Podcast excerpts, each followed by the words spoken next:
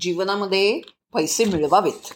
वैभवही मिळवावं पण ते रास्त मार्गानं हे आपल्या संस्कृतीनी सांगितलंय. धर्म्य मार्गानंच पैसे मिळवावे ही आपली जीवननिष्ठा आहे. तुकाराम महाराजांनी सांगितलं जोडोनिया धन उत्तम व्यवहारे. याबद्दलची एक अतिशय बोलकी आणि प्रेरणादायी कथा आहे हां. सांगते तुम्हाला. कोणाची? अब्राहम लिंकन यांची. मला नकोत ते पैसे. उचला ते आणि गेट आउट अहो पण वकील साहेब हे पैसे तुमचेच आहेत.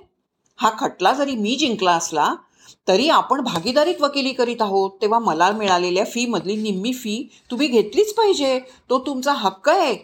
अजिबात जमणार नाही. खोटारडेपणानं मिळवलेले पैसे मला मुळीच नको. तुम्ही जाऊ शकता.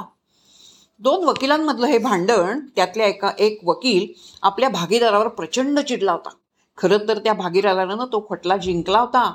आणि त्याबद्दलची फी तब्बल नऊशे डॉलर्स त्याला मिळाली होती. त्यातली निम्मी म्हणजे साडेचारशे डॉलर्स तो आपल्या जोडीदाराला देऊ इच्छित होता. पण आपला हा जोडीदार ती रक्कम घेत नव्हता. उलट तो आपल्या भागीदारावर खूप चिडला होता. कारण त्या भागीदाराचा अप्रामाणिकपणा त्याला मंजूर नव्हता. तो हा जो आहे आपला वकील तो स्वतः त्या शहरातला एक सुप्रसिद्ध वकील होता. मुख्य म्हणजे तो अत्यंत प्रामाणिक होता. वकील होण्यापूर्वी तो पोस्टमास्टर म्हणून काम करत होता. लहानपणी त्यानं लोहाराच्या भट्टीच्या उजेडात अभ्यास केला होता. अभ्यासासाठी आवश्यक ते एक एक पुस्तक मिळवण्यासाठी त्यांनी सहा सहा मैल भटकंती केली होती. अत्यंत अल्पावधीतच हुशारीनं प्रामाणिकपणानं आणि सत्यप्रियतेनं त्यानं वकिलीमध्ये छान जम बसवला होता. त्याला विरोधी वकील खाजगीत बोलताना आपली हार अगोदरच कबूल करायचा. कारण आपला विरोधी वकील त्याच्या आशिलाची बाजू शंभर टक्के सत्य आहे याची खात्री पटल्याशिवाय त्याची केस हातीच घेत नव्हता. हे सगळ्यांना माहीत होतं. प्रामाणिकबद्दल प्रामाणिकपणाबद्दल त्यांची सगळीकडे ख्याती होती. आणि हा प्रामाणिकपणामुळेच तर आज ते वकील आपल्या भागीदाराशी चि भागीदारावर चिडला होता. कारण त्या भागीदारानं नऊशे डॉलर्ससाठी वकिली डावपेच लढवून एका खोटारड्या आशिलाचा खोटारडा खटला जिंकला होता.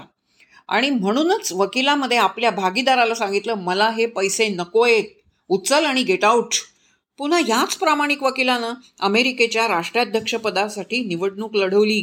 तो नक्की निवडू निवडून येणार याची खात्री असल्यानं विरोधी गटाचे काही नेते त्यांना पाठिंबा द्यायला तयार होते. पण त्या बदल्यात त्यांनी मंत्रिमंडळामध्ये आपली आपली काय म्हणावं वर्णी लावावी म्हणून अशी त्यांची मागणी होती. तो वकील म्हणला ही तर चक्क खरेदी विक्री झाली हो. मी ते करणार नाही. अर्थातच निवडणूक झाली. तो वकील निवडून आला. अमेरिकेचा राष्ट्राध्यक्ष झाला. त्याचं नाव अब्राहम लिंकन. अमेरिकेमध्ये सर्वात लोकप्रिय राष्ट्राध्यक्ष. अमेरिकेतल्या काही राज्यांना गुलामगिरीला गुलामगिरीची प्रथा हवी होती. अब्राहम लिकनना गुलामगिरीची प्रथा मोडून काढायची इच्छा होती. त्यावरून अमेरिकेमध्ये यादवी सुद्धा युद्ध झालं. त्या दोन्ही पक्षांची हानी झाली. खूप सैनिक मारले गेले. तिथे आणि झालेल्या गेटिसबर्गच्या दफनभूमीला राष्ट्रीय स्मारक म्हणून घोषित करण्याचा भावपूर्ण समारंभ होता. या कार्यक्रमामध्ये लिंकननं फक्त तीन मिनिटात आपलं भाषण केलं. पण लिंकनच्या जीवनामध्ये किंवा अमेरिकेच्या इतिहासामध्ये आणि जगाच्या सुद्धा इतिहासामध्ये हे भाषण अजरामर ठरलं. धारातीर्थी पडलेल्या सैनिकांना श्रद्धांजली वाहताना लिंकन आपल्या छोटेखानी भाषणामध्ये असं म्हणाला आपण असा निश्चय करूया. आपण असा निश्चय करूया की त्यांचं मरण वाया जाणार नाही. माझी खात्री आहे की परमेश्वराची कृपा लाभलेलं हे राष्ट्र लोकांना लोकांकरता आणि लोकांनीच निर्माण केलं आहे आणि लोकांचंच असलेलं हे राज्य पृथ्वीवरून कधीच नामशेष होणार नाही. Government of the people by the people and for the people ही प्रसिद्ध लोकशाहीची व्याख्या आपल्याला सगळ्यांना माहिती आहे.